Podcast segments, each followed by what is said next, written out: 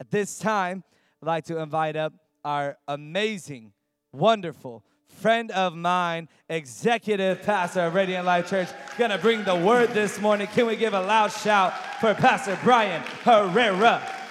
Good, good morning. It is so good to be back. I've been gone for the last couple weeks. Good morning, Radiant Life Church. Welcome, visitors. Thank you for joining.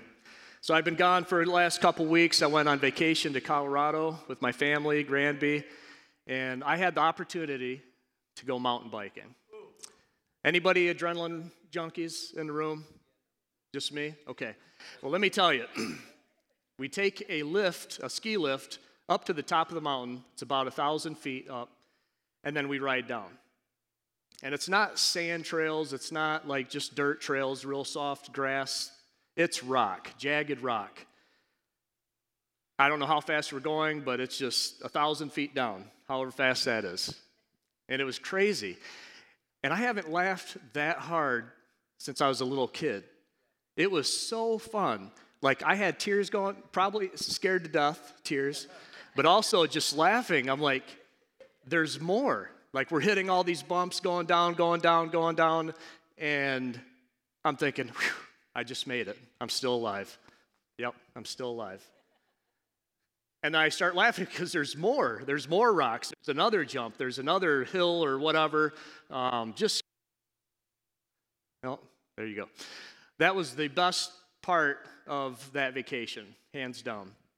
It was also a very chill vacation. Um, I like to go. Again, I'm a adrenaline junkie. I like to go all the time. Uh, so it's very hard to rest. It's very hard to not go 100% uh, it's boring.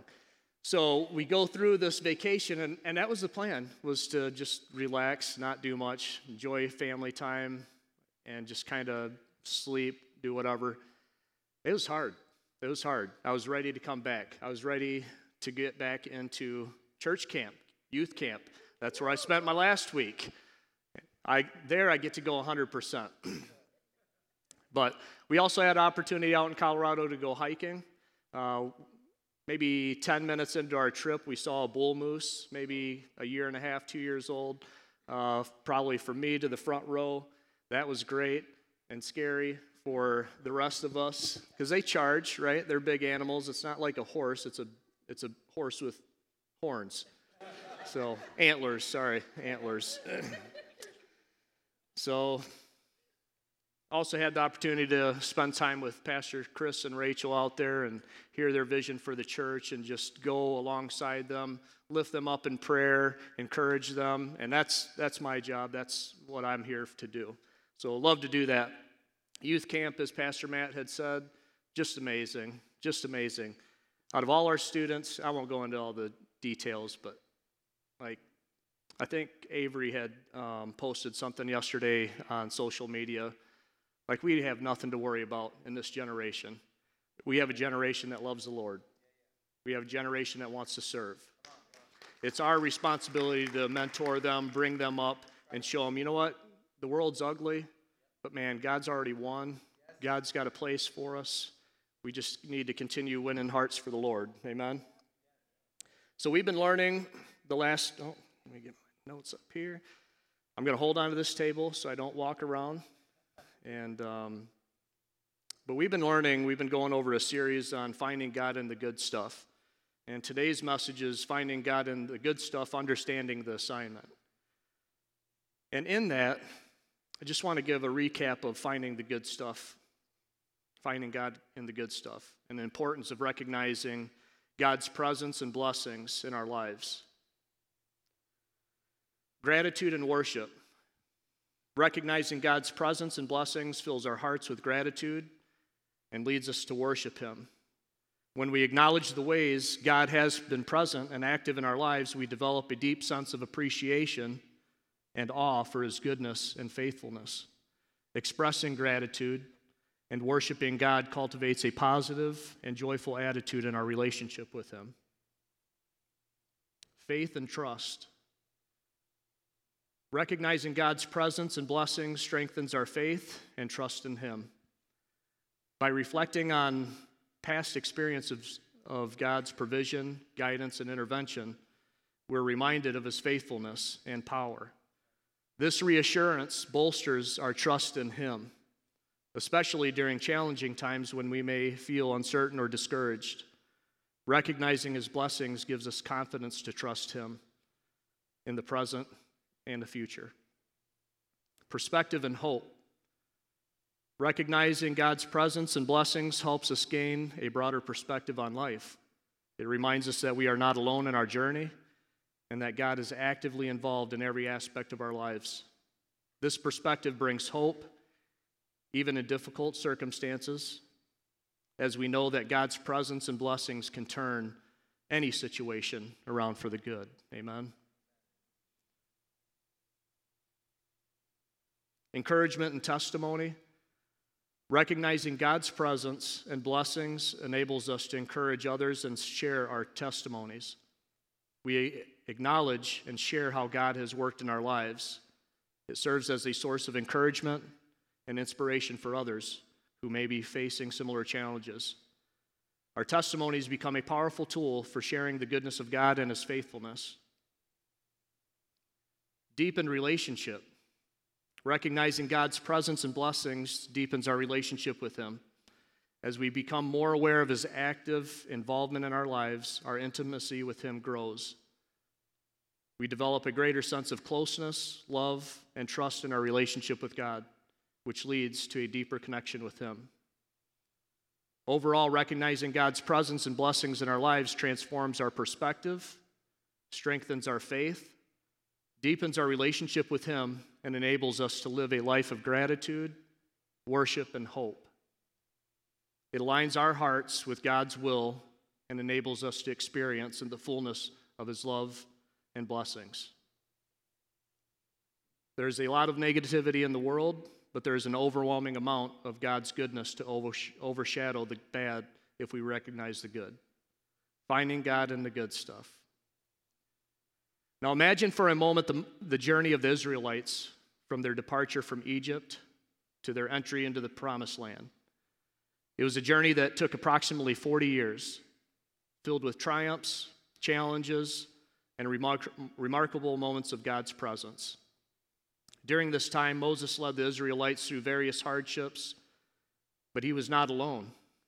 He had Aaron and Hur, H U R, by his side, literally raising hands in a crucial battle.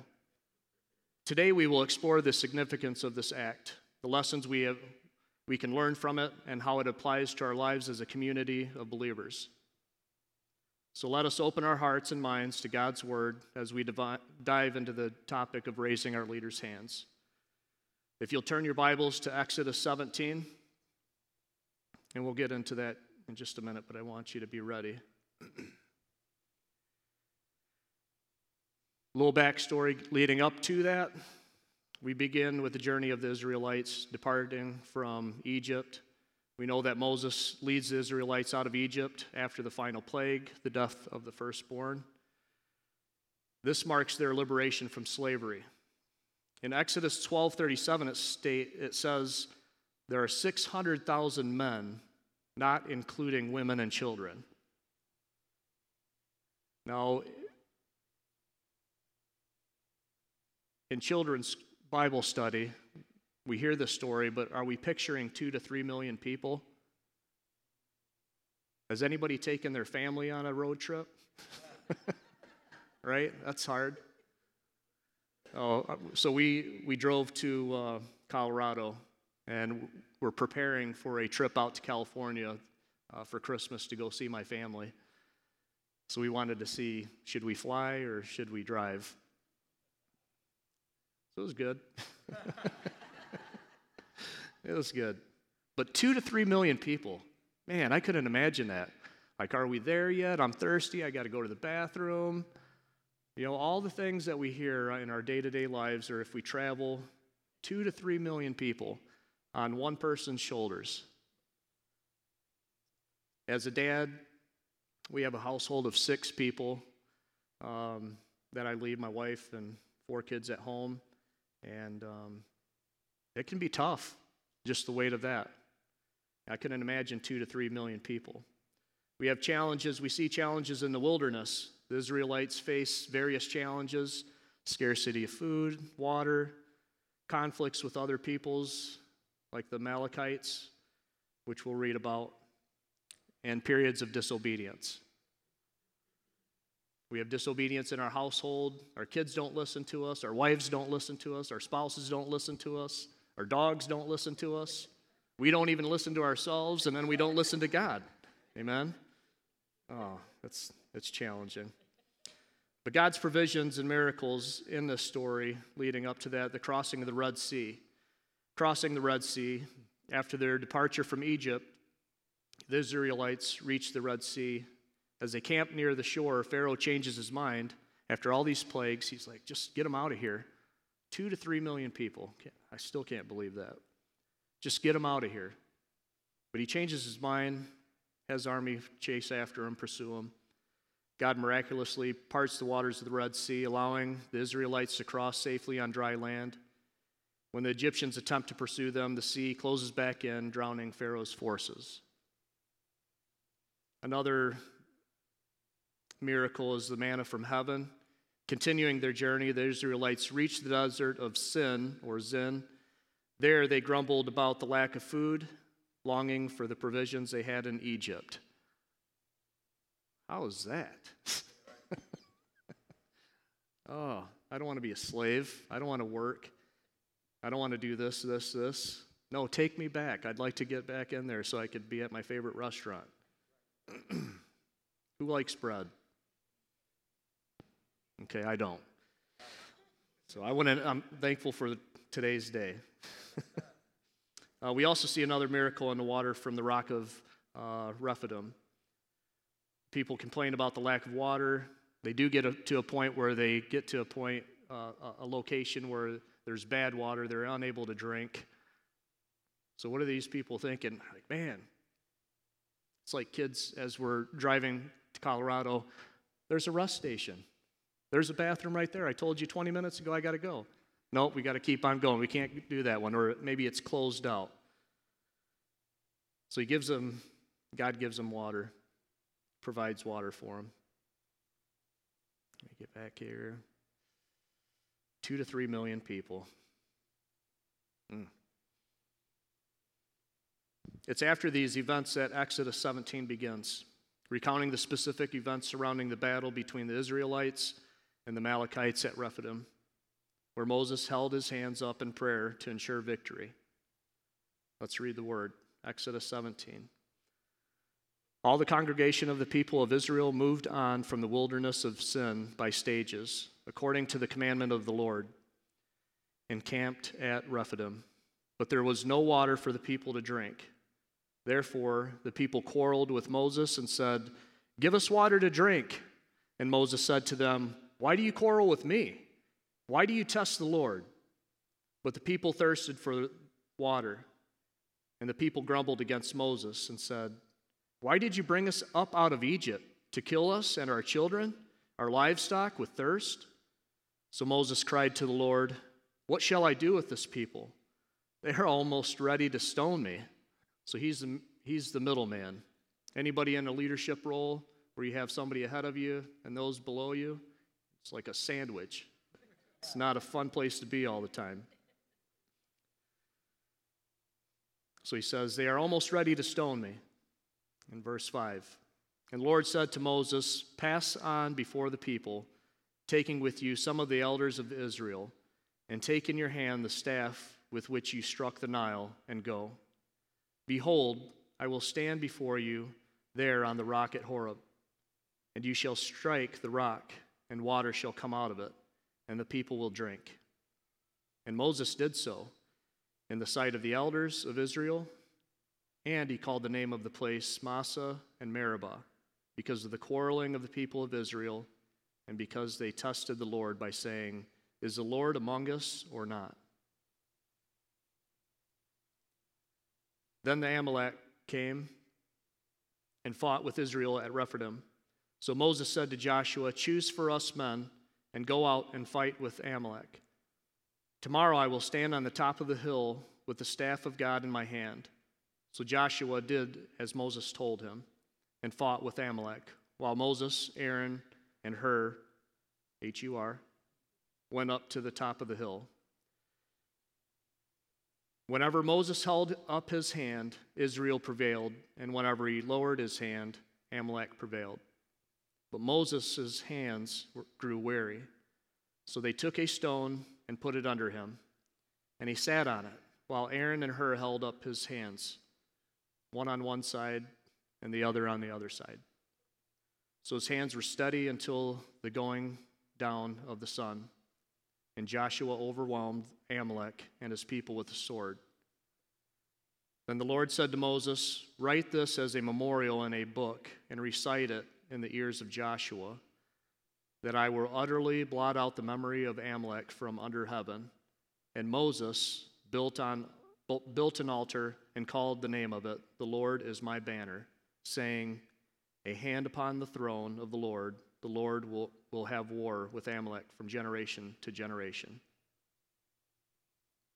Now, despite being freed from oppression and led by God, the Israelites still have an attitude of complaining. As we have touched on at the beginning, there is a need of gratitude and contentment in our own lives. And I believe we have been learning this over this last series. focusing on verses 11 through 16, there is, a there is a call for strong leaders in the church who pray for and support those in need. I am so thankful for the prayer warriors we have that are passionate and driven to be in prayer for hours for our church body. We have prayer on Tuesday morning. Actually, the staff get together every Monday from 10 to 11. You're free to join us. 10 to 11, we start our week out that way in prayer. Tuesday morning, 6 to 7, or 7 to 8, an hour of prayer. Everyone's welcome. Tuesday night, prayer. 7 to 8. Or 6, yeah, 6 to 8, 30. 6 to 8.30. We'll get it. We'll get it. Wednesday, worship and prayer. Thursday, we have women's Bible studies, one in the morning, and then uh, moms in prayer in the evening. Just love it, love it.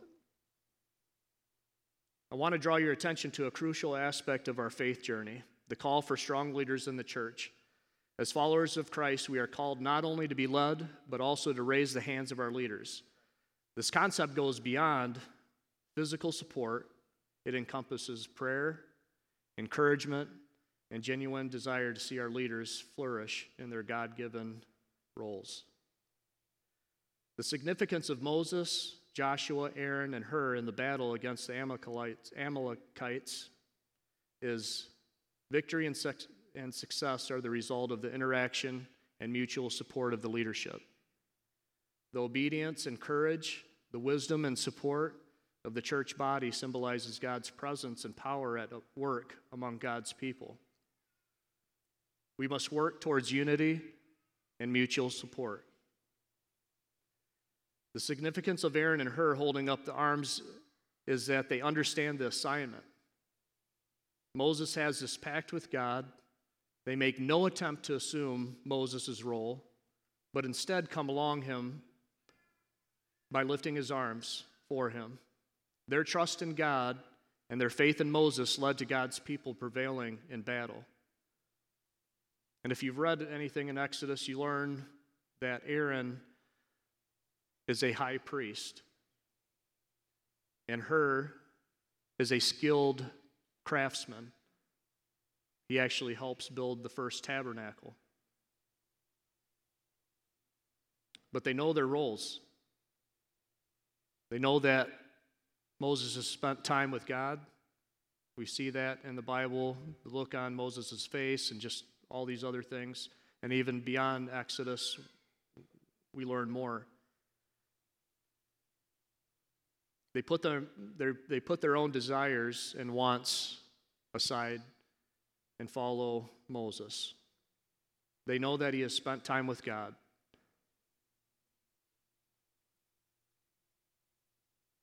Supporting our pastors is important for unity and collaboration in our church. Can I have the keys player come up? Three lessons for today praying and supporting our leaders. I encourage you to pray for and support our church leaders in their roles. I ask for you, you to help lift the pastor's arms in prayer and support. I ask that you recognize your assignment. We learned Aaron and Hur are lifting up Moses' arms because every time he lifts them up, he sees that the Israelites are starting to win the war, the battle. And when he drops them, he understands that the Amalekites, they understand, they see that they become that they begin to overcome. And being aware and recognizing that, watching, I'm very observant, not only in my church body, but in my own life, in my own heart. And I understand my calling, what I was brought here for, is to lift up our leaders, our pastors.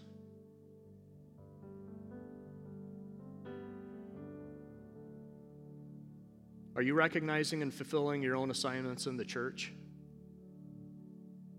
We need to trust in God's provision. As I said, Aaron and Hur stood faithful in their assignments, which led them prevailing in battle. Trust in God's provision and guidance in your own lives and ministries. I've been at Radiant Life Church for three years. I have been, in the, been the executive pastor for almost two years.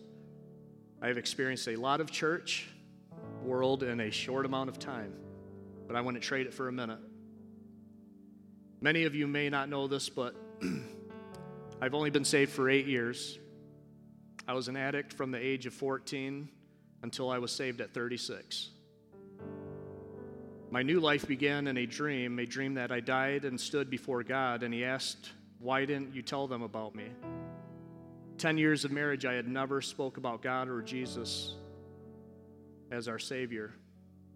I never mentioned that to my family. I was speechless when he said, Why didn't you tell them about me? I wake up, roll over to my wife, and I tell her, I need to go to church. Babe, I need to go to church. She simply said, Okay. Three to four months later, we both give our lives to God at a Wednesday night service. I knew I wanted everything God had for my life, and I was running. When we began at Radiant Life Church, I found a friend that shared the same passion for God as I did, Pastor Chris. Pastor Chris and I have different back, backstories, but God has called me to lift his arms and support his vision. When we come alongside somebody, and when God places that passion in that heart for us to, in whatever that calling is, man, it is so good. I spent 25 years in a field that I couldn't stand. I made a lot of money, a lot of money. Man, when I got saved, I wanted to do whatever it was that God called me to do. I've had the opportunity to be poured into uh, from my first pastor, and it was just all God. It was all God. And it just seems that God c- continues to place my family and I into lead pastors' lives just to support them and lift them up. And I'm good with that. I'm good with that. It's scary being up here. I don't want to be up here every week. I was sweating all morning knowing that I had to, I had to speak.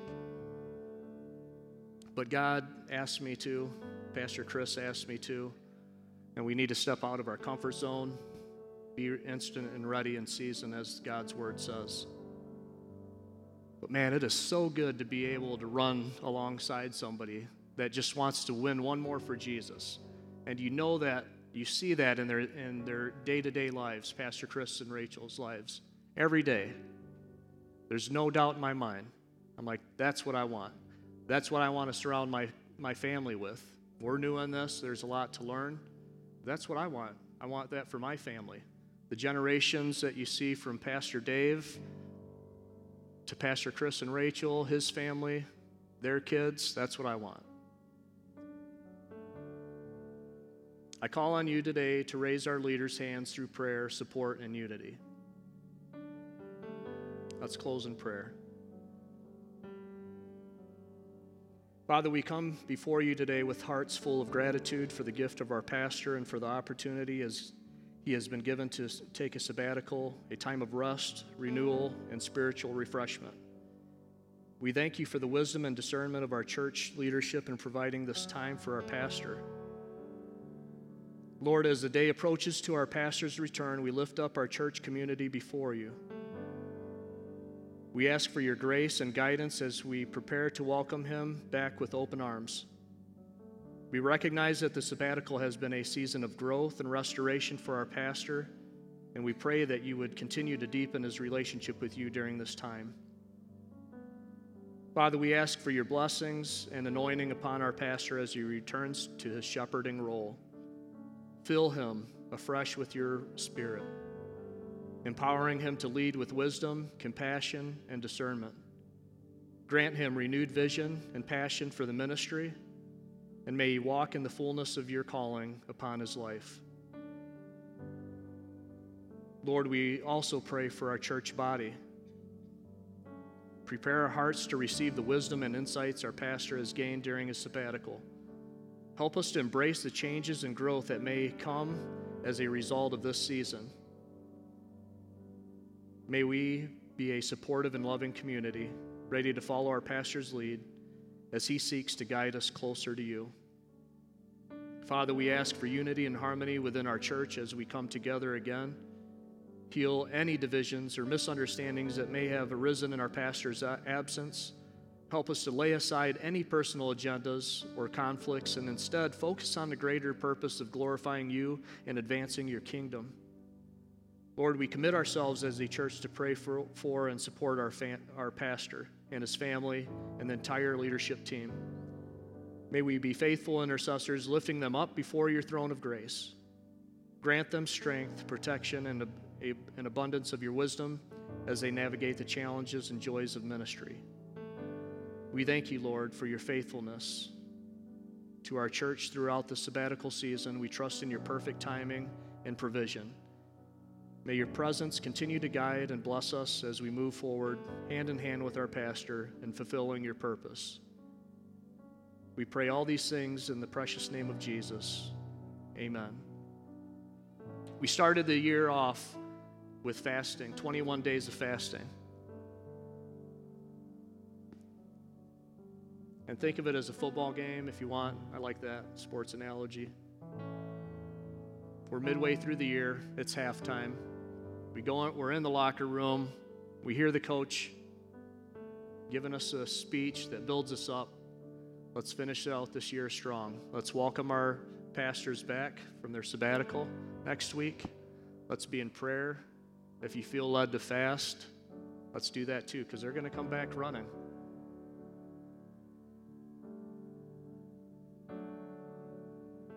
So blessed to have each and every one of you. Thankful for your hearts. Thank you for pouring into me and my family. I love you all. Be careful what you watch. Be careful what you listen to. And be careful what you talk about. Savor the presence of Jesus. Have a good day.